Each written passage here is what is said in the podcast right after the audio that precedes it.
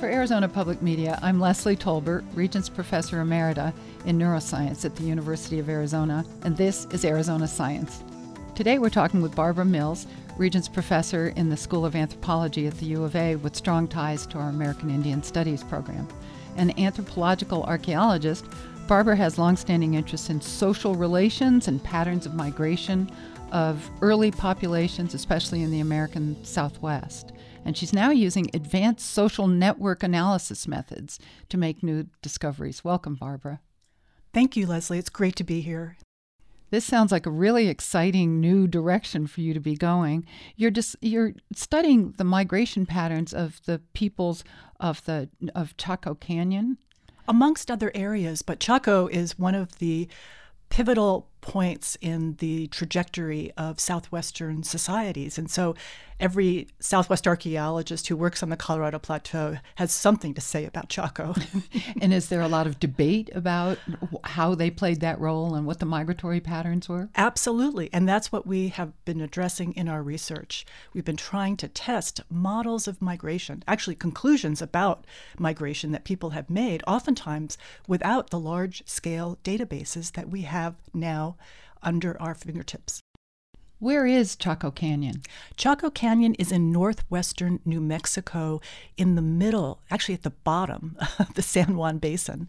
The San Juan River, uh, it flows to the north, but the uh, Chaco Wash that runs through Chaco Canyon then joins the San Juan, which of course joins the Colorado River.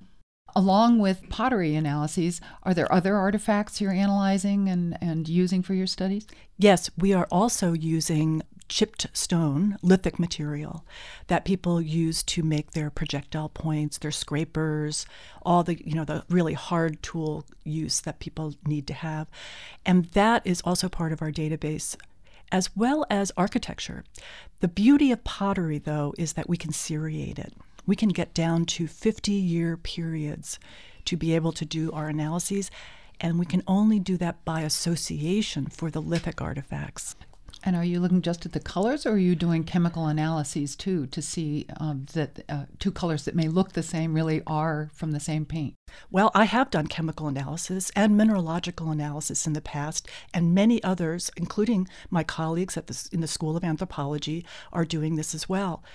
But we now have so much information about where different colors of pottery were made, different pastes of those pots can tell us a little bit about where they were made, how they were made, uh, who they might have been made by, and we can then use that assemblage information, the percentages of these different wares, to begin to draw really big patterns across the Southwest. And you can do this in part because you've told me you have over a million pot potsherds. Oh, we have several million. I think we have 10 million now in our database.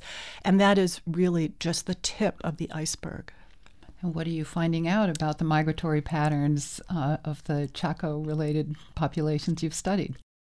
Well, Chaco was a very interesting problem to address because this is an area where you have the greatest degree of hierarchy and centralization anywhere in the Southwest before or after. And so many people have heard of Pueblo Bonito, the largest structure in Chaco Canyon. That seems to have been the location of where at least one lineage, if not more, became more important than all the others in the canyon and the surrounding area. And when did that happen? That would have happened starting in the AD 800s. And then they continued into the 1100s, but precipitously they seem to have migrated out. So, what we wanted to do was to test hypotheses about who helped found Pueblo Bonito and other sites in Chaco Canyon. How did they relate to surrounding areas, particularly the Mesa Verde area to the north, the Chuska Mountains to the west, and the Zuni Cibola area to the south? Do you think your case study is going to change the way people look at migratory patterns from now on? Well, it's certainly changing the way that uh, many Southwestern archaeologists are looking at migration. The techniques can also be used to look at other kinds of questions, though it doesn't have to all be about migration. This sounds like a really exciting new set of avenues to pursue. Thanks very much, Barbara. Well, thank you so much for inviting me. You can hear this and all Arizona Science conversations at azpm.org slash Arizona Science. I'm Leslie Tolbert.